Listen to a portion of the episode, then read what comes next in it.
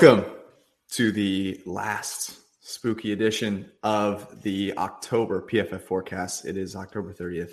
This is the PFF forecast. I'm George. I've got Brad and Ben. We're going to do our regular Sunday night.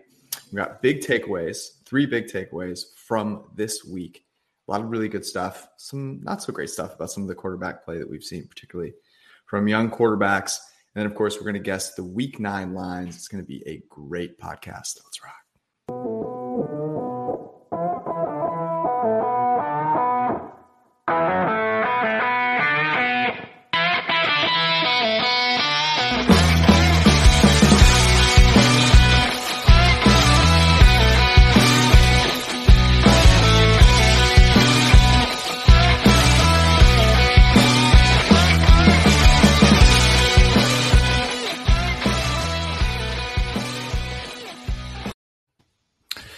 Welcome to all of the members of the printing press. Hopefully, a lot of very, very rich members of the printing press because uh, there was some money to be made if you listen to this podcast, uh, both the Wednesday and Sunday night editions from last week. A lot of money to be made. Um, I, I managed to participate a little bit in that. Ben, I understand you participated in it both on the NFL and college as well. So that's paying for the new frames that you've got.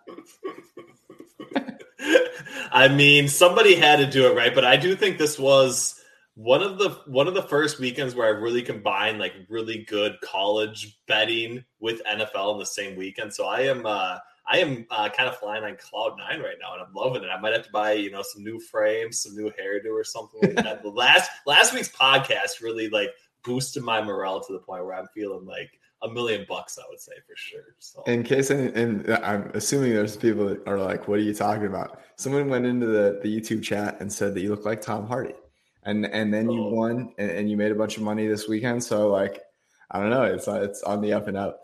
Um, yeah. Brad, did you uh, you were like five and zero oh on your picks from our, our early bets from last Sunday? Vibes are at an all time high for the show then, because, you know, I'm going to knock on wood as I say this. I don't even know what it's like to lose a bet. I forget that feeling. It hasn't happened in so long. Um, so I'm sure I'm going to go 0 10 next weekend. Terrible, but yeah. I, I did not lose a bet this entire weekend, which I don't know. I don't remember I've ever had that happen in a weekend. So. Uh, I did lose. I did lose a bet this weekend. Um, unfortunately, uh, I had a decent position on the Cardinals um, in a couple of different places, and I had uh, Chris Godwin over six and a half was one of my larger uh, bets of the week, and he like had there was one throw that Brady made to, to Godwin, and it got tipped. He was wide open. It would have been yep. his seventh uh, his seventh catch, and on the the final drive, they're throwing the ball to every single player on the Bucs team except for Chris Godwin. So um, I don't know. Um, maybe they they just uh, it, the, I think the best thing that happened from a Tampa Bay perspective, uh, from a receiver on Tampa Bucs perspective is the way that Aaron, Antonio Brown said parody. that was parody, how he said it. Par- parody. It was like a combination of parody and parody. Really good. Um, okay, let's let's get into takeaways from this week. So we're gonna do one big takeaway uh, from each of us. Ben, we'll start with you. What was your big takeaway from this week? Yeah, this is a little bit more of like a macro viewpoint, but I do think game level scoring is kind of going to be shifting more towards the over. I think we're going to see a little bit of a correction in the second half of the season. I know we've heard a lot of different reasons for why scoring is down. Uh, I it, it, this sounded better than what it did before that uh, Sunday night football debacle where we didn't actually get over the total. But uh, totals this week went seven and seven toward the over. But I think we're going to see a little bit more of a trend where we do see some higher scoring games. I think the reason why um, we haven't seen that so far has obviously been the quarterback play. But I think specifically quarterback play in unstable situations is the reason why uh, you know scoring overall has been down. I think because from a clean pocket perspective, uh, it's actually tracking quite well quarterback play from prior seasons. And I think the real outlier has been uh, quarterback play under pressure and in long down and distance situations. So I think if you kind of project out some regression to happen in those two categories specifically, we could see the overall mean of quarterback play rise a little bit. I also think, you know, some injury situations are going to force guys that are a little bit more mobile and kind of able to handle that pressure type situation uh, just a little bit better. And I do think that if that plays out, uh, we're going to see overs with the fact the betting market is kind of, I would say, uh, you know, adjusting just a little bit too much probably start to hit at a more decent clip than what we've seen for the first, you know, seven, eight weeks of this season. So I'm looking forward to it. I looked into basically, you know, like offensive line play. I think that's kind of holds kind of held steady from basically like a pass blocking and run blocking perspective. I think, you know, rushing grades overall are at one of the highest levels they've been at in the past decade. So really it's it's kind of been the pressure situation. I think that if we can alleviate that a little bit, uh, I definitely think that overs on game totals are definitely going to be probably the spot to target. I would say for the rest of the season, not just in Lions games not just in Lions games, not just in Seahawks games either, not just in the Cardinals games either. Uh, but I would say, you know, in the majority of games where we see quarterbacks that have actually been pretty good from a clean pocket, and you can go on pff.com and kind of look at this particular stat, and it might surprise you a little bit, you know, who our highest graded quarterbacks have been from a clean pocket. But I think kind of buying into those guys to actually progress a little bit better, uh, I do think is going to be a pretty profitable strategy for the rest of the season. Another profitable strategy is looking at uh, PFF's app and seeing the matchup, the quarterback, cornerback, wide receiver matchup chart that's now in the PFF app. Um, you can find it by searching PFF on the Apple iOS App Store. The highest, uh, the, the biggest mismatch this entire weekend was AJ Brown against the uh, Steelers wide receivers uh, or cornerbacks, I should say. Um, they, they, should have been trying to play wide receiver. Uh, it did not go well for them. Uh, AJ Brown and the Eagles, one of those teams that, to your point, Ben, it does feel like there's a little bit more juice from a few more teams, right? Obviously, have the Chiefs, right. Bills, and uh, and Eagles, who are all kind of, um, you know, they're putting up points every single week. But now I think you have the Cowboys who are starting to figure it out, um, and uh, you know, you have like the Seahawks, to your point, who are a good offense uh, with Geno Smith. I don't know. It's very, very interesting. Brad, what's your big takeaway from this week? Yeah, you know, I think it's time to start being legitimately worried about this 2021 quarterback class. You try to be patient, you try to let them have a decent sample size, but um, you know, everyone wanted to anoint Trevor Lawrence after a couple games early this year. Some, you know, this more self-righteous analysts in the game, not you, uh, you know, putting him top 10 in their rankings and stuff like that is, is frankly laugh out loud funny in hindsight. Um, I mean, the guy's not not good right now. He, he's objectively not a good quarterback right now. Um, they had they scored 17 points, but none of that on a drive over 50 yards. They did not sustain a drive the entire game. Yes, Denver is a good defense. It was in London, all that, but you know what 18 to 31 for 130 yards i want to say um, an awful interception on first and goal at the one yard line and just throws it right into the guy's hands uh, for denver i think it was justin simmons but then also there are four of that four of the six guys that are bottom six in quarterback grading for us right now are Trevor Lawrence, Zach Wilson, Justin Fields, and Mac Jones. Um, Fields, though, top ten over the last month, starting to play some better better football, but still, the class as a whole, it's it's starting to be. Are these guys just you know as as incredible as the class was supposed to be? Are they maybe just not that good? I feel like Patrick Mahomes, to a certain degree, like ruined quarterback yeah, play. Yeah. I honestly agree with, and I agree with that. And I agree with like him and Josh Allen are like such big outliers, and the fact that we mm-hmm. got them like so close together, like kind of ruins our idea of how to actually evaluate quarterback play at the NFL level in a lot of ways. So, and how I think some of these guys progress a little bit. You know, there's I I watched the Jets Pats game pretty closely, um, and honestly, like Brad, uh, one of my considerations for takeaway was like what we witnessed on that football field from a quarterbacking perspective was perhaps the worst thing that football has ever delivered to to fans.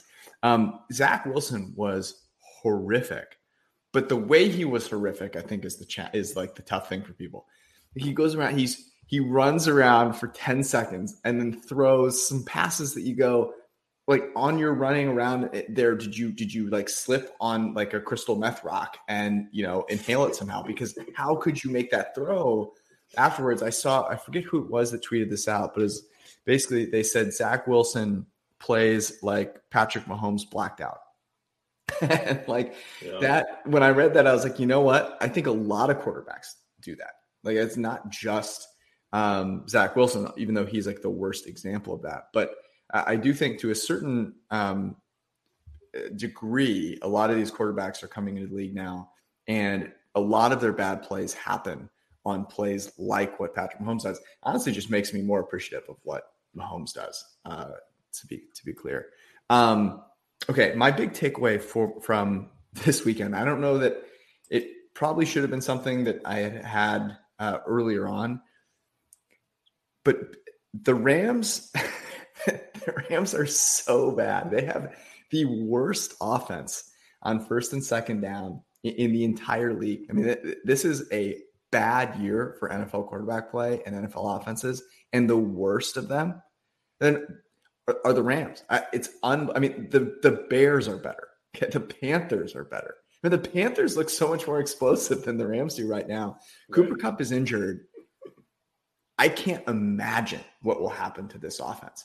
But I went and took a look. I mean, at the the picks that the Rams have. I mean, the trade deadline is coming. If Cooper Kupp is injured, you have traded away so much draft capital. And you have Sean McVay. You've given him, you know, a, a long-term deal, a lot of money. I, I think they should be sellers at, at the trade deadline. I mean, they are really, really, really, really bad. And what's interesting to think about here in hindsight is how a dropped interception, if it weren't for it was it Jimmy Ward, Jaquiski Tartt, uh, was Jaquiski Tartt, yeah, Tartt, yeah, um, who drops that interception in the NFC Championship game. If he catches that, not only am I a lot wealthier, but the the Matt Stafford story has a really interesting right. turn, right? And we've talked about it this year, where teams going all in have just been ter- it's been terrible, right? But it's interesting. Look at the teams who caused all those other teams to go all in: the Rams and the Bucs. and both those teams suck as well. And so it's very interesting. You know, they both those teams hit on maybe kind of black swan ish, uh, you know, uh, likelihood outcomes of winning a Super Bowl.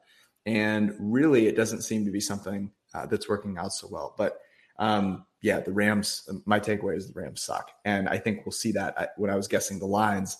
Um, I have them as a uh, as an underdog at home uh, this week. So um, I guess any other as you guys are looking ahead to uh, Monday night, and we have Browns and um, and Bengals in Cleveland. Ben, three and a half. How are you playing this one? Yeah, I mean, I was all in on the the Bengals early on, obviously throughout the entire season, but even this week I did have them, you know, quite a bit on some look ahead lines, some other spots at three. So I, I, felt pretty good with the initial move up to three and a half. Obviously, that disappeared with the Ja'Marr Chase injury, but I mm-hmm. still think this is very much a spot where the Bengals can, uh, you know, take advantage of a, a, Browns defense that I think is very overrated with the personnel that they're going to be able to put on the field here on Monday Night Football. So I'm buying into the Bengals still. I do think it's going to come a lot through, you know, Tyler Boyd and Tee Higgins. I do think that we're going to see Joe Burrow still be, you know, continue to kind of be in this three three week type of progression where he has been really good, really accurate, can move the football downfield. I don't think they're really going to skip too much of a beat without Ja'Marr Chase. So I'm buying into the Bengals. I'm buying into you know uh, you know Tyler Boyd over reception prop. Uh, what's his, what's his over reception pop? So we have met right now, uh, and this is consensus line. So Tyler Boyd over 5.5 receptions plus 126. So uh, you are getting, you know, a, a, pretty heavy plus price on him going over. Obviously, a lot of his targets have been, you know, underneath low average depth of target type plays. I think we're going to see that kind of continue. I also think we're going to see Tee Higgins probably win a little bit more in the intermediate and, and long routes. And I do think that those two guys specifically, you know, should both, I would say, pretty easily go over their reception props here on Monday night. Okay. All right. I have uh, I have the Browns in, in circa millions, uh, and um, need need them to come through uh, to have a, a maintain the sixty percent clip. Yeah. And um, yeah, so we'll see. I, I think uh, one question I was going to ask is, Brad, do you have any insight on the Kareem Hunt stuff? So I was watching a couple guys today. Brandin Cooks, one of them, he did play and was pretty active. Had 4 mm-hmm. catches for them, seventy something yards. Kareem Hunt's a guy where I wouldn't put him in a fantasy lineup. I would bet his under nine and a half carries, which we already think is a massive edge, regardless. Um, but yeah, I mean, I, I, think there's a possibility he's kind of held out or not really used to keep him healthy. Uh, you know, I don't know anything right now, but I, am monitoring all those things for sure. Be very interesting. I found it uh, kind of funny that people were talking about trading for Kamara, you know, first for for Alvin Kamara when Kareem Hunt can be had for like a fourth or fifth round pick. Yeah, absolutely insane. Um, absolutely crazy. All right, uh, Ben, thank you so much for hanging out with us and for uh, rocking the Tom Hardy shades. Have we to. appreciate you. You can find Ben Brown by the way, all of his great work on PFF's app and PFF.com. Follow him at PFF underscore Ben Brown. I must say, the Twitter content you have been on fire lately with, I mean, you've got you've got animations on on Twitter. It was like a year ago where I, you know, Ben was nary a data viz to be seen, and now right. probably like one of the the three best follows. There's a lot of good ones on on Twitter, but you should go follow Ben Brown uh, at PFF underscore Ben Brown on Twitter. Members of the printing press will benefit. Ben, thank you for hanging out with us, and we will talk to you later. Talk to you later, guys. Have a good one. Before we get to Arjun to guess the lines, a brief reminder, of course, to go make sure you get your PFF Plus subscription. You can get it on pff.com, or I highly recommend PFF app, which you can find by searching, as I mentioned, PFF on the Apple iOS store. Also, a good uh, reminder if you are in a place that does not have legal sports betting, Brothrow, it's an exchange uh, and not an exchange. Sorry, it's that's that's not doing it justice. You can go to brothrow.com and you can bet with other people against other people and get paid out without having to pay any big. So you bet 10 bucks, you win 10 bucks. You bet 100 bucks, you win 100 bucks. And uh, instead of the, you know, minus 110 that you see on sports books, no fees, no juice, no middleman on Brothrow. It's basically a social platform where you can bet against people and then you get paid out either in Venmo, Cash App, PayPal, Skrill, Strike, whatever it is. I can vouch for it. I've gotten paid on it multiple times. So um, you can't just sign up uh, without uh, a link, though. You need to use a link, brothrow.com slash PFF, so that you can get in early. It's a new site. Um, go check it out, brothrow.com. Also, our friends at Underdog, even though the fantasy season is in full swing, you may kind of be out of it at this point. That's okay. Draft game, or uh, sorry, Underdog has you covered. You can play um, in their best ball mania, which uh, sorry has already ended. I'm an idiot, but pick their pick'em game is now live, and you can go play higher or lower uh, and get your chance at 20xing your stakes. Go use promo code PFF at Underdog. Um, they'll probably find me for this incredible read that I'm doing, but you can still profit. First deposit match up to $100 with promo code PFF. All right. That was uh, potentially the worst that I've ever done uh, ad reads. Arjun is here, hopefully, to save us. There he is. Um, one of the reasons that was so bad, Brad, was I was trying to open the page on my screen and I knew broadly what it was that we were supposed to do ad reads for, but I couldn't actually find the read. So I was just kind of winging it and then I found it and I was like trying to get it. So we'll recover from that. Speaking of recovery, Arjun and Brad, you guys did not lose a bet that you placed last week. So uh, congratulations. Arjun, how's your weekend going? Doing very well. Feel like I'm on top of the world, like just like Brad, haven't lost a bet in you know an entire week. Uh, Michigan pulled through yesterday. Uh, failed to cover the 22 and a half, got stuck on 22, but uh, not that I had any money on it, but uh, still a very, very eventful weekend and uh, happy to, you know, talk ball right now. So, for anyone that does not know, anyone that's new, we guess the lines uh, every single Sunday night, and then we decide whether we're going to bet on those. And we go and place our bets early, which you should as well, because that's when you can get the best numbers, of course. And uh, we're tracking our bets as you might. And these two guys went a combined nine and zero. Oh. I went two one and one according to the scoreboard, which means that I've been overtaken in the uh, total number of wins category. Brad now has more wins uh, than me. And I think Arjun has the best. He's 12 and 6 overall. So this should be a fun one. Um, some interesting games here. We've got Philly and Houston starting out in an effort, by the way, to uh, make this go more efficiently. I'm going to stop calling on whose turn it is to guess line. So we're going to go Arjun, Brad, myself, and then we will get to who is uh, whether you're betting it or not. So let's kick it off. Philly at Houston on Thursday night. I have this at Eagles minus 12 and a half. I have the same, and someone has to look up for me. I was trying to find it. Is this the biggest road favorite in Thursday Night Football history? I think it is, but I couldn't find it. But I, I also have 12 and a half. Is it? I feel that it, uh, I don't think it is. I had 13 and a half. Um, I just, I mean, Houston is is not very good. They could not beat Malik Willis today.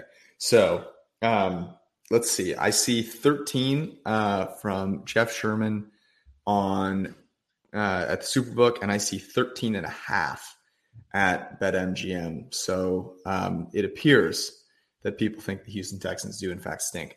Arjun, what are you doing with this one?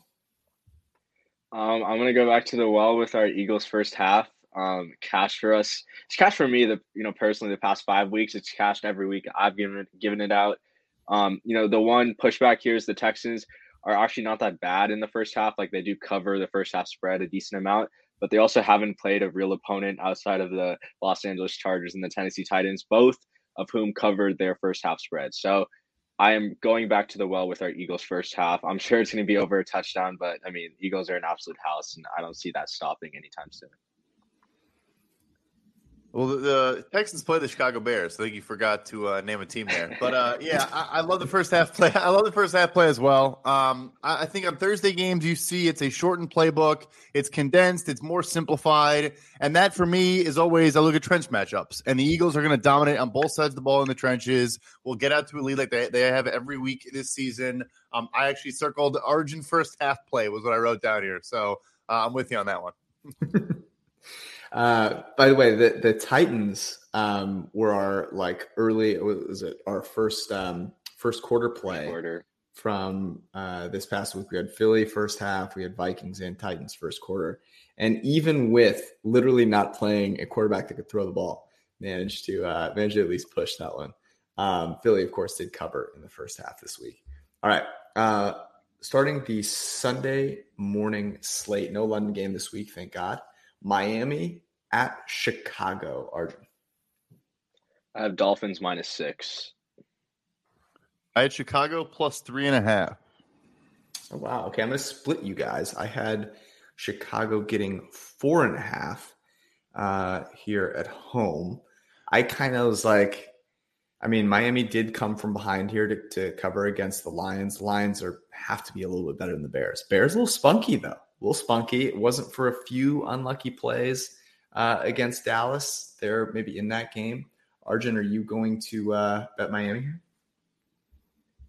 I think I think I am. I think the problem, the, the thing I'm, I'm like just it, it's going over my mind is the the Dolphins. I don't think are like a really like that good of a team. Um, I think they've they've just dominated some really bad teams, and I think for me the Bears kind of fall into that category. Like I don't I don't really feel that confident in Justin Fields. I thought he had a, you know, he's he's been performing the best out of the 2021 class. Like, and Brad has mentioned, like that class hasn't been that great. But I I just think the Dolphins offense at full strength right now it just trumps the Bears defense, and I just I don't really see a way where uh, the Bears defense is going to be able to slow down the Dolphins. So I do like the Dolphins uh, minus four and a half here. They're not going to slow them down at all. Uh, I'm not going to make a play on the spread here, though. I love the over 45 and a half because Chicago once again went over 200 yards on the ground today. They also had uh, Jeff Fogle at, at, Vegas Insider always tracks this, and I loved it a couple years ago. Noticed it is is uh, drive points. So you score on a 60 plus yard drive. Chicago scored 26 points today on actual sustained long term drives. They moved the football both through the air and on the ground. Fields had three touchdown passes through the air, which probably is about as many as he had coming into the game, um, and legitimately looked good. I actually think he played a good football game. Yes, they were down a lot, but this Cowboys scored the most points of any team against Dallas all season. They also gave up 50. So I love the over 45 and a half here. Miami is going to dice them up the middle, um, over the middle, I should say. Tyreek Hill is ridiculous, might go for 2,000 yards, but I think Chicago also scores here. We have a weather report here, Brad. Uh, what's what's the weather supposed to be like in Chicago? I'll pull it up while you if while you uh, share some thoughts. I'm I like the the over is an interesting one. I mean, this offense is dramatically different from what we saw previous uh, or pre long bye for Chicago. And I mean, the Bears have no one that are going to stay within five yards of Tyreek or Jaylen Waddle. What's interesting about the Dolphins, and I, I wonder if this is unique to the Chiefs. The Chiefs are still a really good offense without Tyreek Hill but like the Packers have disintegrated without uh, Davante Adams, and the Miami Dolphins. I mean, this offense is. I, I guess you want to give Mike Daniel some credit here, and you should. But what Tyreek Hill is doing is ridiculous. He's like uh, less than a yard per game off of Calvin Johnson's pace. Dude is absolutely insane. So um, I'm not going to play as I guessed. Obviously, the spread um, right on, but I like the over. Brad, what is the Chicago weather? I'm, I'm not even there yet. pulling up the next Sunday, but we What, can. are you uh, looking at the? Did you get the paper? Is that what you're you pulling up the? No, no, I got it now. All right, so it's, it's 59 degrees, cloudy, not a lot of wind, no rain or anything like that. That's a pretty good November Chicago forecast. Okay, there you go. Um, all right. The Chargers, Arjun's Chargers, I should say. Um, I'm surprised you're not wearing your Justin Herbert jersey. Going to Atlanta to play the Falcons. Arjun, would you make this? I have this Chargers minus two. I got Atlanta plus two and a half. Oh wow. Okay. I'm on the other side of three, which is big. I guess I maybe I'm overcorrecting for Emmanuel Acho um in his uh, his rant against Justin Herbert here. I have uh, Atlanta getting three and a half um at, at home here. It looks like it is uh, Atlanta plus three minus 115. So uh yeah, I think I'm I'm closest there. Um let me ask you this, Arjun. In addition to, are you going to bet this? I know that a lot of people are are trouncing Acho for his takes, and and they were there were some bad ones, but he he did say something that I thought was interesting. He said, you know, it's not just about whether on average he's throwing the ball down the football field or, or throwing it short. His ADOT is obviously very low, but he checks down when he should throw it deep, and when he should check down, he throws it deep. And as someone that obviously is good at teasing out nuance within data points like ADOT that are, you know, an average data point and actually looking at something a little bit more uh, nuanced than that, is there, do you feel there's any truth if you looked at anything that shows any truth to that at all? Or are you still absolving Herbert of all his sins? No, I, I definitely have given him a little bit of blame for the Chargers' offensive struggles. I do, I do think at times he he tends to throw to Austin Ekeler instead of or instead of throwing it to some of the other receivers running routes on the play. I think you know there is some nuance to it because he is a very like smart quarterback, and one of the things I've always thought he does very well is go through his progressions and like be able to go back to a certain progression.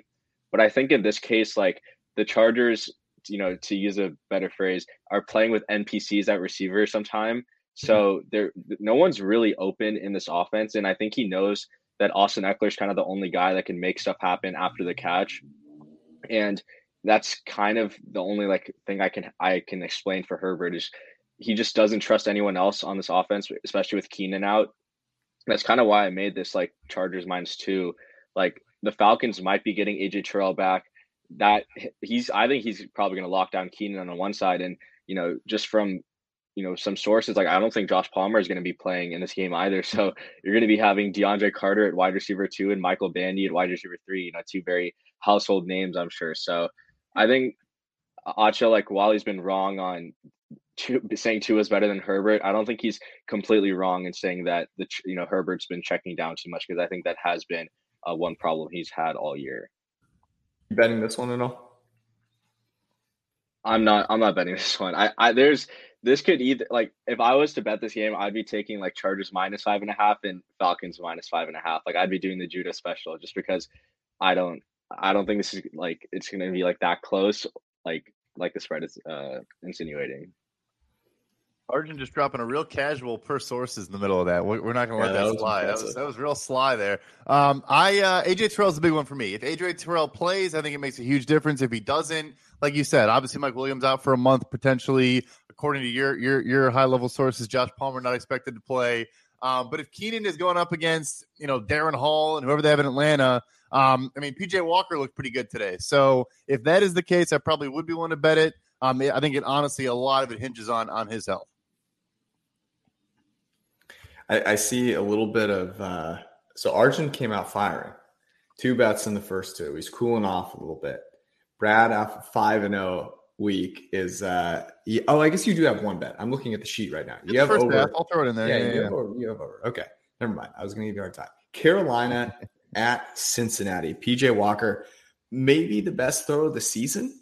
Uh, the DJ Moore toss, and then DJ Moore making sure that they got a better draft pick so he can get a Great tank. Yep, quarterback.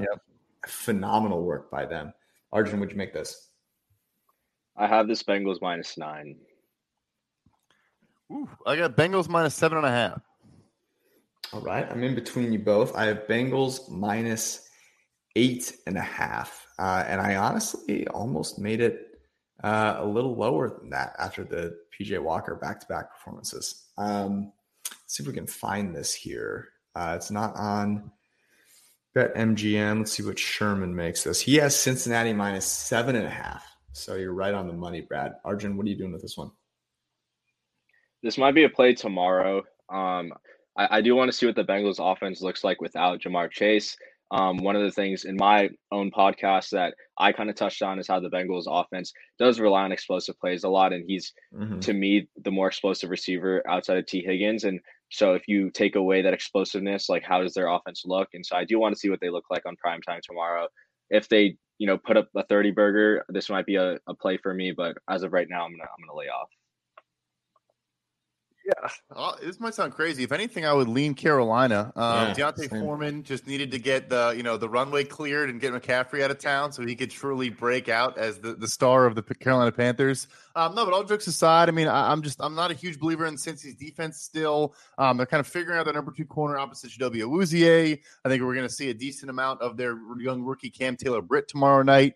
Um, no DJ Reader, as we talked about a bunch and and Carolina's co- they're relatively competent. Um, so yeah, like I, you know, I, I love Cincy. We played Cincy a bunch recently, but I'm still not sure they're a lay over a touchdown team.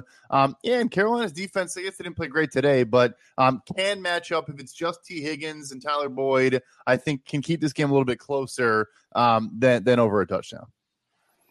I'm with you, even though I guessed eight and a half. I think if I had to play one side of this, I'd, I'd probably play um, Carolina here. And, you know, the the weakness that is Cincinnati's offensive line, you know, I would I, I'm guessing after this performance, Carolina keeps Brian Burns around. So um, yeah, I don't know. I, I'm not gonna bet this one right now, but uh, I'm with you both. Green Bay, Detroit in Detroit. Arjun, would you make this? I have Packers minus three. I had Lions plus three and a half. Wow. Uh, I had Lions plus one. What was what was I smoking? Not sure. Um, this looks like Green Bay minus three and a half. Um, nice.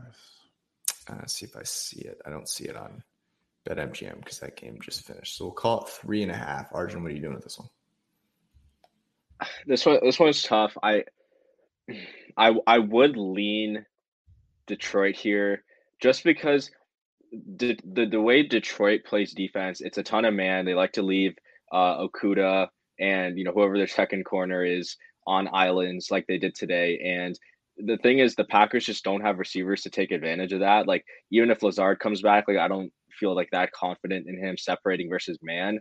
So like I think Green Bay could be in for a bad output um, through the air, but you know the Lions run defense is like really really bad, and you know, Aaron Jones did rush for like over 120 yards today um, on the ground against a pretty stout Bills run defense. So if anything, I kind of I kind of like the over in this game, but I have to I have to think more about it. But I'm definitely not I'm not playing a side here. There might be 500 rushing yards in this game. Like, no yeah. joke. There might be 500 total rushing yards in this football game because the Green Bay can't really stop anyone on defense uh, on the run defense either. Devin Singletary was running, you know, all over the yard tonight, right out of the, right out of the gate. Um, and, and, Detroit, you know, moved the ball on the ground as they always do. Um, you know, against Miami, who's not a great run defense either. I think it's why I like Chicago a little bit to put, score some points. But yeah, I kind of lean Detroit as well. I mean, this Green Bay team is just not a good football team. Um, you know, getting Lazard back does it really matter? I, I don't know. Um, uh, yeah, a, a total maybe interesting play, um, but at the same time, if they're running so much, is it maybe kind of burning clock? Um, but I would look if the total is under 49 points. Uh, you know, if it's in the 47 range, I'd probably look at it. I'm glad Ben Brown mentioned that yards per play is up right now. The last couple weeks, I think offenses are catching up to defenses, as we always hear about you know, defense start the year ahead, and obviously, you know, teams play less in the preseason now. I think we are going to get some value on overs next couple weeks um, because the market maybe has overcorrected to the first month of the season. I really want to take Lions. I really do. but my God, their defense sucks. I mean, they are, it is really, really bad. But here's the thing the Miami Dolphins exposed their secondary. Uh, it's your guy's point, and I I don't know that Green Bay can do that against anybody, you know. And so I'm kind of with you. I think this is a running the ball up and down the field. So I'm going to take the hook. I'm going to get my first bet on the board here. I'm going to roll with Dan Campbell and uh, and the Lions, um, even though I don't feel great about it. I have like a kind of sick feeling. Speaking of sick feelings, the um, New England Patriots host the Indianapolis Colts. Now, we uh, one of our locks of the week was New England Patriots. They came through. It was a very good, very good week for the locks of the week. Um, but they did so with a perhaps the worst quarterback performance to win a football game in a very long time. They now get the Indianapolis Colts and rookie quarterback Sam Ehlinger. Arjun, would you make this? I have Patriots minus six. Oh, I had Patriots minus four. Oh, interesting. Um, I have a note here that says with Bailey Zappe, I have New England minus five and a half. If it is Mac Jones, like I don't even know. Like Mac Jones is so so so so so terrible in that game. Um, and if it wasn't for Zach Wilson, I, I don't know. Uh, you know, they they they probably lose that game. I, Brad, do you have any insight into what's going to happen with Mac Jones? I mean, it, it, it was so bad. They had 3.8 yards per play today. The Jets actually had 6.7. So like the, the Jets soundly outproduced them. Um, and Mac Jones also his worst play of the day got called back on a penalty, which yes. was a bogus roughing the passer. That was one of the worst throws I've ever seen, and really should not have been a penalty in my opinion. He kind of no. got shoved. Um, I mean, I think it's his job until he gets hurt. Like I think they're trying to stick with him. Uh, I know you're obviously a big Zappy Hour guy. No one loves a Zappy Hour like you, but I, I don't think they're going to make that move. He did look pretty awful against Chicago when he came in, so I think they're just kind of screwed yeah, at this fair. point. you know, it's it's tough. I'm seeing six and a half, uh, which I assume is the Bill Belichick versus a rookie QB bump. Um, although Ehlinger, I mean, it didn't look that bad today. Um, Arjun, what are you doing with this one? I'm definitely laying off. I, I kind of got spooked by the Belichick versus scrambling quarterbacks or mobile quarterbacks, right? And mm-hmm. and Ehlinger is a little bit more mobile than most. So and yeah, six and a half is, is a lot of points. Like Indy, I want to ask like Brad, like do you do we think Reich's gonna get fired at some yeah. point? Like you you kind of hit the real one on the head, right? And I mean losing to uh, it wouldn't shock me, but it'll it'll be an end of season type of thing. Irsay doesn't strike me as a mid season firing guy, but uh, I wouldn't be shocked. Yeah. Also, Reich is a um, Reich is a good dude and a good coach. Like if you, the way I think about it is, if you fire your coach, where would they be on the list of coaches to get hired? If Frank Reich were fired, he would he would be uh, like I would call him immediately if I Carolina would call him the next day. Yeah, yeah. So it, this is not about Frank Reich in, in my estimation. This is about a, a not very good roster and a bad quarterback situation. I am very tempted very tempted to take the Colts. I'm taking them. Oh, I didn't say that. I'm taking them. I'm, ta- I'm, I'm riding with you. I'm taking the Colts. Let's do it. I'm with Frank Reich. Uh, Eric and I did coaching tiers during the offseason. I put Frank Reich in, in the top tier. I, he has that team is not very good. Okay. They are not very good.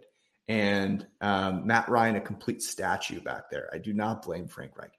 Six and a half with Mac Jones is too many points way too many. And the defense, the Colts defense is better than the Patriots defense. I, I, mean, the Patriots have played decently well recently, but Zach Wilson's obviously atrocious. Um, it's really not that good of a defense. They're not going to be able to take advantage of this somehow bad Colts offensive line. They don't really have great pass rushers. Um, you know, Michael Pittman, I think, can do well against Jack Jones and whoever they have in the back end. Um, I, I, I feel good about this bet for some reason. We feel good about this, and then we're going to be like, "Wow, we have Sam Ehlinger in his second start ever in the NFL against Bill Belichick. He's, you know, two for 13 with three interceptions and face uh, in our hands. Um, the uh, the thing that I did want to bring up here, this was almost my takeaway of the day uh, after this week, was it was just it was so beautiful the the couple of months we had where the New England Patriots won the offseason. Do you remember that? Do you guys are you guys old enough to remember that? Um, it was just so beautiful while it lasted. Um, you know, they they had two great tight ends um, who obviously have uh, ascended into the top of the the tight end pantheon uh, in Hunter Henry and Jonnu Smith. Um, I mean, just amazing what they have been able to accomplish with that one offseason. The I'm being sarcastic. Obviously, that was did not do a whole lot for them. What I do think is really interesting is a lot of teams and a lot of fan bases get very excited about big moves that are around the quarterback. And then when the quarterback plays decently well, like Mac Jones did at the start of last season, they go, oh, wow, those moves were great. And what it really comes down to is a lot of these moves only matter if you have a good quarterback. And if you spend a lot of money when you don't know about your quarterback, that can come back to bite you. And I think it has with the New England Patriots, whose team really, really stinks, especially when Mac Jones is not uh, not very good. Which moves us gracefully into the Jets game, where they are hosting the Buffalo Bills. It turns out that Breece Hall was uh, was the key. Uh, without him, Zach Wilson um, even worse than he was previously. And they are hosting now the Buffalo Bills. Arjun, would you make this? I made this Bills minus 14. wow. Road 14 or I okay, we're gonna be a little different. Uh I had the Jets plus seven and a half at home. I guess oh my god. One of us is way off. Oh my god. What?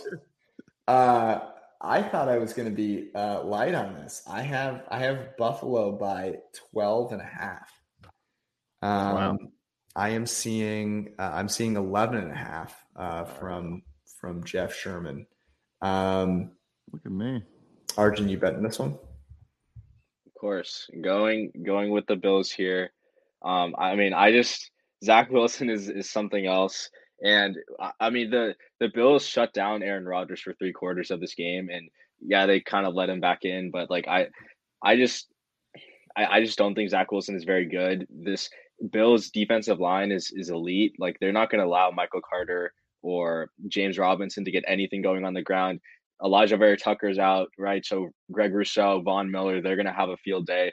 We might be getting Tre- uh, Tre'Davious White back. I'm probably not sure about that, but you know, I definitely that would definitely be a huge boost to this. But I mean, yeah, I think Bills minus 14 or Bills minus 11 and a half is, is going to be a play for. Is there any chance that we get Flacco in this game? They should. I, mean, the thing is, they're a good football team outside of Zach Wilson. Right. Um, it's tough. Like, he he wasn't even active today though, so I don't know what was going on. They had a bizarre situation. I know this has nothing to do with our show, but like they they activated Chris Streveler, yeah. they elevated him from the practice squad, and then made him inactive. So they basically just paid him to come up and hang out on the sideline, which like doesn't happen. And Joe Flacco was also holding a clipboard and, and not dressed. I don't know. So I mean, they probably should play Joe Flacco as much as you need to see Zach Wilson. Um, I, I obviously was way, way off on this spread.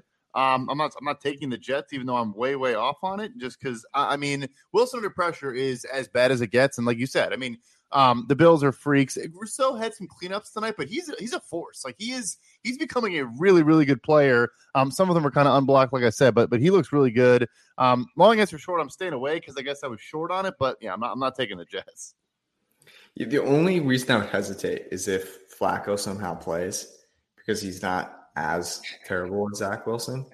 But I think they've got if they bench Wilson now, like I think they got to give him they got to give him a little more run. If they bench him now, that dude is going it's going to be destroyed. I think you got to ride with him, which means I'm taking the Buffalo Bills. Um, we move now to our nation's capital, the Washington Commanders and Taylor Heinicke. What an, that game was one of the worst, like good like enjoyable games because of the way that it ended, but it was tough to watch. Um, the last second, I think they had 38 seconds or so and, and drove almost the length of the field. Terry McLaurin with an, another incredible game winning catch. They host the Minnesota Vikings. Arjun, would you guess this? I had Vikings minus four. I had, yeah, Washington plus three and a half. Okay. I have Washington plus a flat three. Uh, let's see here. Jeff Sherman has it at three, and it is three minus 115. So shaded a little bit towards the Vikings. Arjun, are you going to bet this? Yeah, I, I'm not going to bet the full game. I'm going back to the derivative uh, first get, first quarter bet. Um, you know, we we rode the Vikings first quarter this uh, this weekend, cashed against the Cardinals. Uh, the Vikings are above average in you know EPA or whatever metric you want to use to look at scripted plays. Washington is bottom five in EPA or drive quality or whatever metric you want to use. Um, going to take advantage of that, and you know I, I, don't really have any faith in Taylor Heinicke that he's going to do anything special. Um, I, I I do like the full game spread a lot, actually, or not a lot, but like I do like the full game spread. But I do think the first quarter is the better play for me. I'm probably going to take the Commanders here. I can't believe I'm betting on. I watched Ehlinger versus Heinicke. Maybe I, I, fell in love with. There, there's bad quarterbacks and there's fun bad, and both these guys are YOLO ball guys. They they kind of you know they keep you enticed. Um, I'm probably taking it because we talked about Kirk Cousins with the interior pressure. I know we didn't we didn't cash in our Cardinals bet, but we saw a lot of that. J.J. Watt had two sacks. He was really struggling with a lot of that interior pressure all day. If not for that muff punt, we may have cashed on those Cardinals bets. So I think we saw a lot of the right things there. Uh, you know, Washington has good tackle play. They should be they do well against the Darius Smith and Danielle Hunter. Um, I, I, I, like the matchup. I'm going to go, even though it's Kirk Cousins' revenge game. I'm going to take Washington in the points. uh, Taylor Heinicke buys a pair of Jordans in the color of the team that he beats after he beats them. So I don't know how that uh, plays into this, but I, I am going to ride with Arjun here. Um, what uh, KOC uh, Kevin O'Connell has done in Minnesota has really helped their offense get off to good starts. And um, they did it again uh, this week. Obviously, we cashed that bet. And Washington basically just waits until they're down by you know a certain amount, and then Taylor Heinicke, to your point, just plays complete YOLO ball. So I like this one quite a bit. Uh, so I'm riding with uh, with Vikings first quarter. And now, after starting off not betting any of the first four games, I have bet the last four. So um, there you go. Keep the streak going. Vikings Jags. Oh my God, what an incredible game this is. The the uh, the, sorry Raiders Jags. I think I said Vikings there. Raiders Jags. Um, shout out to you, Brad. You had the Saints as one of our locks of the week, and there were a ton of Saints injuries. In fact, the Raiders became were a consensus pick in Circa Millions and put up a, a nice donut they'll look to try and get back on track against the amazing Jacksonville Jaguars. Do we owe Urban Meyer a, an apology here in any way, shape, or form? Because the Jags were were not good today. Yeah, I think I don't know. The the Lawrence stuff is, is just weird. I thought after first couple good games he would continue that, but it's just been he look he's looked really bad. The accuracy's been bad. He's I mean, the fact that he couldn't even you know drive down the field twice and at the end of the game was just was just sad. And his throwing a pick at the one is just you know so awful. Um but that being said I, I, do have the jaguars favored in this game. I have them jaguars minus two. Yeah i, I agree with all you said. I, I have jags minus one so. I, I have this as a pick but these teams both stink. Um and Speaking I mean, of, by the way, George, you mentioned teams spending a ton of money. The uh, Jaguars spent the most money in free agency. Raiders were fifth, and they're now two and six heading into this game. yeah, but they got to hang that banner. The, the banner was hung. The banner was hung. It, it's amazing because the Raiders spent so much on that pass rush, and the pass rush isn't even good. Um, this is Raiders minus one and a half, and by the way, I shouldn't sound that surprised. So a pet peeve. I'm stealing a Seth Galina um, segment here.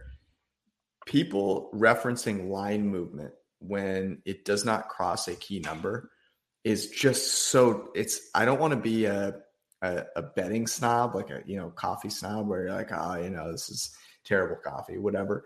But if the if it crosses zero, it's not that big of a deal. Games do not end in zero. That does not really matter. And games also also don't often end with a differential of one. So going from negative one to positive one or negative two to positive two even is just not that big of a deal. Um, and neither is this. Uh, Raiders minus one and a half. Are you betting this, Arjun? Yep, definitely taking the. I'm taking the Jags here. The Jaguars just show up well in like every efficiency metric. Like they're 14th in defensive EPA. They're 11th in offensive EPA. The Raiders' offense, I mean, they just put up a, a, a nothing burger against the Saints, who had allowed 28 points in four straight weeks. Um, I mean, I know I'm kind of off the Lawrence train, but I, I have to figure he's going to get back on track at some point. Travis Etienne, though, looked amazing. And the one thing that the Raiders got killed by today was Alvin Kamara. Three total touchdowns, like 90 receiving yards. Uh, Etienne can do it all, and I think he's you know he, he might be one of the better backs in the NFL at the end of the season. I do like the Jaguars to take control of the spot. And I'm not sure if there's a Derek Carr in the East Coast metric or thing we can look at, but he's like he's always due for one bad East Coast game a year. It might have been this game versus the Saints, but I think it could continue next week in Jackson. It was the, it was in New York against the Jets last week or last year, if I remember correctly. Um, yeah, and then the Giants the year before that, Atlanta at some point in the last three years. Like it's it is a thing. I just don't know the exact like numbers on him. The Raiders had 183 total yards today. Davante Adams with no, with no Marshon Lattimore had he was sick all week though. for three yards, bro. Like how does that even happen? Like Alontae Taylor, the rookie out of Tennessee, was talking smack to Davante Adams and backing it up the entire game. It was crazy. Um, I'm going to tease the Jaguars with the next game. I, I, just looked at what it was, so I'm not taking them by themselves, but I'm teasing them up to seven and a half with uh, a side in the Seattle Arizona game. Um, yeah, I mean the Raiders are a bad football team, and I think the reason why I loved the Saints coming into this game beyond some narrative stuff and just did not liking this where the spread was it's trenches. The Raiders went all in and have an awful pass protecting offensive line. Like, imagine going all in and not protecting your mediocre quarterback. It makes no sense. Um, yeah, and Derek Carr is just not good. So, um, I'm gonna, yeah, like I said, the Jaguars are pretty good, pretty good in the trenches, pretty good defensive line. They can generate a pass rush. Their tackles are pretty good as well. They can handle Crosby and Chandler Jones. Not a good signing uh, to a degree. And, and so I'm going to tease them with uh, team in the next matchup. Yeah, I'm here for the teaser. The Seattle Seahawks, first place in the NFC West, playing. Uh, somehow they beat the the vaunted New York Giants. Um, who uh, who could have seen that one coming? Uh, in Arizona to play the Cardinals. Arjun, would you make this? I made this a pick. Wow. Yeah. I got okay. Arizona minus one point five. Uh, I have uh, Arizona minus two and a half. That is what it is, and uh, it is teasable, which is fantastic. Um, Arjun, what are you doing with this one? I love I love what Brad was saying. I think a full game teaser with the cards is the right play here. I just like the the Cardinals just baffle me. Like they just they lost today because of the must because of the muffed punt. Um, but mm-hmm. still, like I there's just like some weird vibes that I get from them. Like again, like Kyler Murray and Hopkins didn't re- didn't really turn it up until the second half. I think I'm gonna go back to a play we cast on this exact game like two week three weeks ago. Seahawks first half, uh, the spread. We're going to get that at plus 0.5, plus one. Um, you know, Seahawks, I think are you know top top five in offensive EPA in the first half. Um, I think they're about like six and one, seven and zero oh against the spread in the first half. Um, a lot of signs pointing towards the Seahawks being good. Geno Smith has, you know, looked great again today against a, a blitz-heavy team, which is what the Card Cardinals are. So I am going to back them in the first half, just because, you know, Kyler Murray does turn it up a little bit in the um, in the second half of games. Yep. So I'll have Jaguars plus seven and a half, Seahawks plus eight and a half teaser. Um, I mean, Arizona's just not going to cover eight points uh, against anyone. Um, they, they, did play well today. You know, to their credit, they, they did some nice play. DeAndre Hopkins is obviously a difference maker. We also another part that we nailed in that game in the slot. Whoever he faced, it was Harrison Smith, it was Chandon Sullivan. It also wasn't even DeAndre Hopkins. Rondale Moore also went off. So we did see a lot of things right there. Um, but nevertheless, they're not going to cover eight and a half points, I don't think, against Seattle. Uh, so I kind of love that teaser. Yeah, the muff, the muff punt was brutal. We were on our way to um, to hitting that one. Rams. Uh, oh, sorry, before I get to that, I'm going to join you on the teaser uh, as well. Jacksonville out to plus seven and a half at home, and Seattle out to plus eight and a half on the road in Arizona. Rams Bucs. By the way, there are only two uh, afternoon uh, or late slate games as of now: Seattle, Arizona, and Rams Bucs. And uh, who would have guessed? But Seattle, Arizona, by far the more compelling of these two matchups.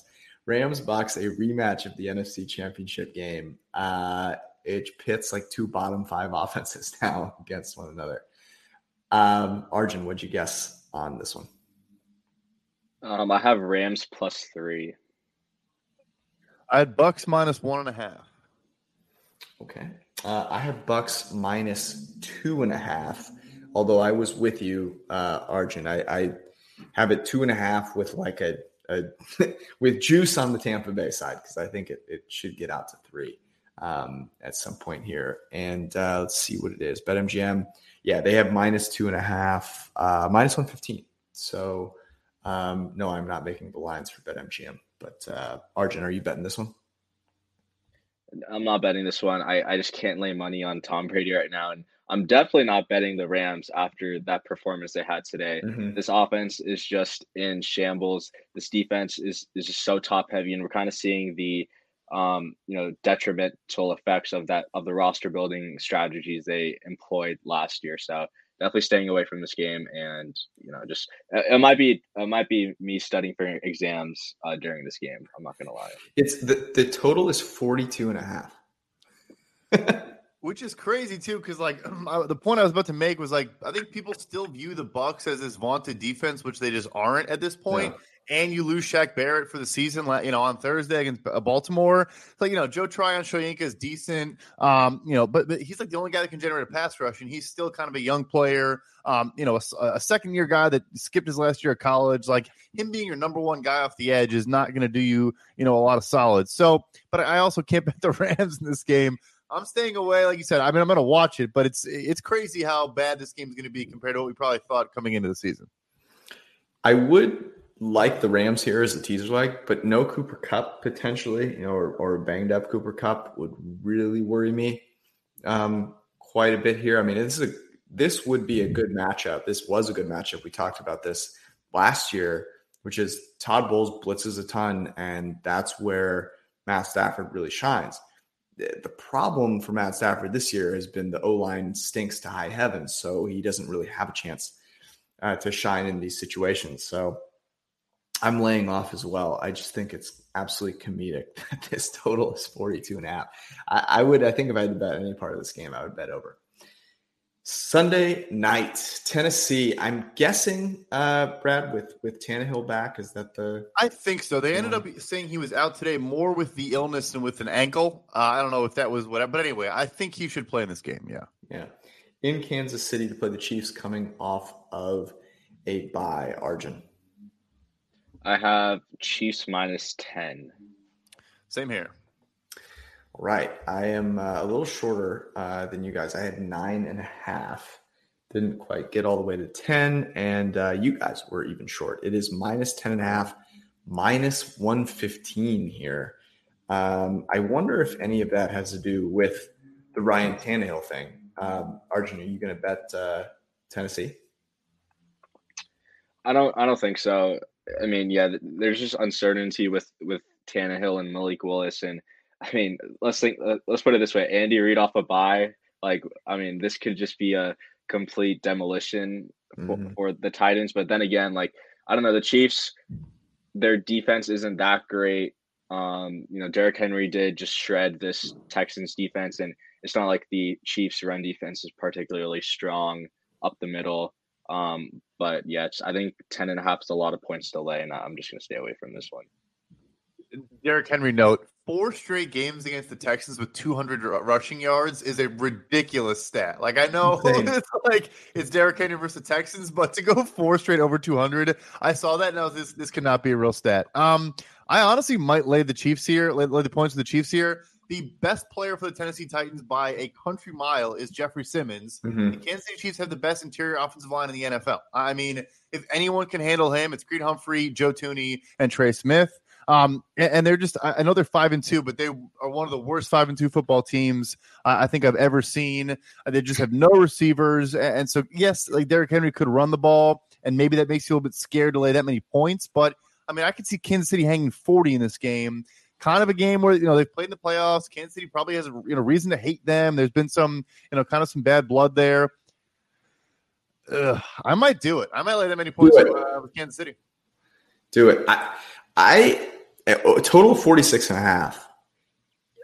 I don't love Tennessee's offense, but I don't know. I mean, I, I they, are good on scripted plays. Um, maybe they get out and, and, score a few points in the first quarter, and then Tennessee or, or Kansas City puts uh, puts 30 up, I get on board with that. Um, yeah, I'm doing it. There you go. Uh, Baltimore, New Orleans on Monday Night Football. Arjun. I made this Ravens minus three and a half. Wow. I got New Orleans plus two. Wow. Um, I'm. I don't know where I have been. I have New Orleans plus one and a half, and uh, the market agrees with you guys. Baltimore right now minus three, minus one fifteen. So I guess the market is just like, hey, the Raiders suck. the Raiders really, really stink. Should is New Orleans not going to get any of those guys back? I think Lattimore has to be back. I, I, right. I, mean, I know I said last week he was supposed to play. I thought he was going to. I can't obviously predict a week out, but he was trending that way. Did not play. I think he'll be active. Michael Thomas and Jarvis Landry. I have no clue. Just real, real quick, random note: they both now missed more than four games. I don't know why either guy, either guy didn't go on IR, which maybe New Orleans doesn't have the money for, or what what the deal is. But anyway, uh, rant over there. But maybe the third, the Ravens getting extra rest is why it's up to three. But that's a little fishy. I, I think. Yeah, it's a lot. Arjun, you uh, I guess have a have the same idea because you had this at three and a half. What's your thought? I, I thought I was going to be short on this. Actually, I thought it'd be like minus four, but I think the Saints are a very good matchup for the Ravens. Um, you know, we saw Bateman and Andrews leave uh, Thursday night football with injuries. That could be huge just because like first of all, Demario Davis and Pete Werner might be might be the best linebacking duo in the league right now. Davis currently ranks second in PFF grade. Werner ranks in like the in the low twenties, but Demario Davis is playing some of the best ball of his life, and he's a very good QB spy. So that's something you're going to need against Lamar Jackson. You know, he has as a linebacker, like as a coverage linebacker, he still has six sacks on this year, and they love to use him in those type of like simulated pressures, those mugged looks. And those are things that Lamar struggled with in the past because past just because he doesn't have a receiver like a go-to receiver. If Bateman and Andrews are both out, or even if just Bateman is out, I kind of like the Saints in this game at home. But it's I, I think right now it's just it's tough to lay it with the Saints just because like they're just so volatile week over week. They were so good to me. I mean, I, I like them a lot, but I didn't think they were to have a 24 nothing, you know, absolute blowout. Ah, I'm not to get greedy. I'm not to play them again. It might just be me trying to like avoid voodoo. Um, but I love them plus three. Like that, that's I think I, I think that spread is wrong. I'm with you. The thing is, it's juiced towards the Ravens, so you could see uh, yeah. us getting to yeah. three and a half. I mean, if it gets to three and a half, I would absolutely. I would play the Saints at three if it were you know, if I didn't think it was moving.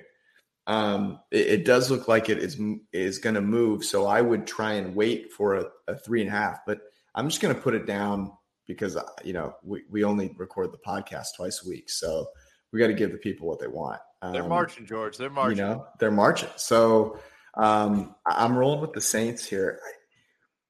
Baltimore is a really good team but they're not a great team. And in today's NFL, it's like there are a couple great teams, and then every other team is like some variation of good. And wait, hold on, hold on. I'm going. I'm sorry, I forgot something. I'm not betting on Andy Dalton in prime time. I'm not going to do it. That's oh that, yeah. red rifle. That is what this is. Okay? I, I can't believe it took me this long to figure out why this was three. Okay. I want nothing to do with Andy Dalton Andy Dalton has played well, like legitimately well. Has graded and graded really well. There's a reason that Jameis Winston is on the bench.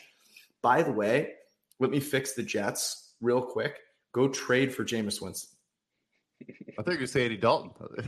oh, either one. I would trade. I would rather have Jameis. I mean, he has. I think Jameis. There's still a chance that you've got um, a guy that could be a top 10, 12 quarterback for a season. Um, but yeah, I'm not. I can't do it. I can't do it. I've I've already bet against Dalton in prime time. It's done well for me. I'm out. The Ravens know him very well too. They played him twice a year for about a decade, so true. that's that, that's fair. True, true. Um, that is, we got a, a, a, nice set of bets here. Let's see, Arjun, you've got six. It looks like um, we've got a teaser out here as well. So hopefully, hopefully the good uh, the good juju maintains for this week. Um, Arjun, Brad, are there bets that of the ones that we kind of called out that you like the most so far? I mean, Arjun, your your Eagles first half, like it's it's funny you said it because it was the, it was the first thing I wrote down. So I love that one for next week. Or yeah, that, that's a that's a system play for me at this point. Um, I also I also like uh, the Vikings first quarter against the against the Commanders. Um, yeah, I, I you can take that first half as well, but I think first quarter is better, and you're probably going to get some juicy odds for that as well. Both of those are great. I, I love our teaser, um, Brad, with, with Jacksonville and Seattle. I think Seattle's been my my most profitable side uh, of any team so far this year. In Pete Carroll, I trust. And uh, by the way, we should end the podcast with this, which is Russell Wilson manages to win a game in London. He's on the plane ride home, probably doing you know high knees. Maybe he's swimming laps down the uh, down the aisle on the plane and getting buried by his former team after the game. I think Tyler Lockett said it's just great, uh, or it's it's great when um, no one cares about who gets the credit. Uh, ostensibly a huge shot at Russ, which is just just incredible. Uh, but it looks like that that so the Broncos now are going to be um, buyers at the trade deadline, Brad. Yes. Yeah, speaking of the one thing I wanted to mention, just the one uh, when we were talking about the Rams against the Bucs, the Rams are going to buy someone. Like they're addicted to spending. They, they mm. have like retail therapy when they when they get smacked by the Shanahan 49ers. So that was when I was like, am I betting on Brandin Cooks becoming a 49er or I mean a Ram in the next couple days? Um, but yeah, no, Denver, I think if they're smart, they're still probably selling off some uh some some small parts. With the Rams, especially with Kupp getting injured, yeah, that has to increase the the chances. I, I would have said that they're after playing the Niners, who outbid them for McCaffrey, there was no doubt that they were going to go spend for a running back. But without Kupp, it feels like Cooks would make a ton of sense. And you say he avoided disaster, so it's not like a season-ending injury, but it's still probably one where he maybe maybe misses a game. If not, like you said, he's not hundred percent. Um, yeah, I think it raises the odds. Cooks gets moved there. My understanding is it's more about first the Rams have have a stronger package than Green Bay um, so far. Uh, and then I saw the Giants and the Vikings get mentioned. I just I don't know. I don't buy those teams all of a sudden becoming buyers. Maybe maybe I'm wrong. So I think it's the Rams' race to lose, um, and it's more about the contract. Figuring out he has a fully guaranteed eighteen, I want to say eighteen million dollar salary yeah. for next year, 2023. Um, they're trying to work around that. I think they'll figure it out. So, like I said, it's one move that I'm not expecting, but it's oh, it's top of the list of if I had to bet which move gets done, it's probably that one. Any others that are close to it? I mean, Pittsburgh losing again today makes me think they're going to sit down and be realistic with themselves about Chase Claypool. I just apparently they've been so stingy. My understanding is they don't. Some people have said second round pick. What I was told was a third round pick, maybe end of day three, would get it done. And as much as I'm a fan of the Green Bay approach and being frugal and all that, if they don't t- trade a third round pick for Chase Claypool and try to salvage this season, what was the point of bringing back Aaron Rodgers and, uh, and De'Vondre Campbell and Rasul? Like, why do all of that if you're not going to make a move for a rookie contract, good receiver for a third round pick? I, you know, so that's just my thoughts, though. Why does Claypool make any sense for the Packers? I, they just need I mean, more I, bodies, man. They just need someone who can catch and rush. I, I, guess, I guess, but it just feels like they need someone who can can separate a little bit. I would, I would think Cooks makes more sense there. Um, yeah, I've told their their package is just not as strong. Uh, their offer for Cooks. I don't think I want to spend the money. Whereas Claypool's yeah. the rookie contract. I think that's the big differentiator. Someone's going to make a list tomorrow. All the receivers that the Packers have passed up in the first and second round, and it's going to be pretty glorious. But uh, I'll say this: Josiah Deguara and AJ Dillon look amazing back there, so you can't really fault them for that. And, and Najee Harris, former first round pick, um, looks amazing uh, as well. He has resurrected the Pittsburgh franchise. Um, poor guy. That's our show. Uh, we'll be back on Wednesday night, of course, to um, get some live betting going with uh, with Judah and pick our lock of the week. Thank you, fellas, for hanging out. Members of the printing press, we love you. Have a great Monday.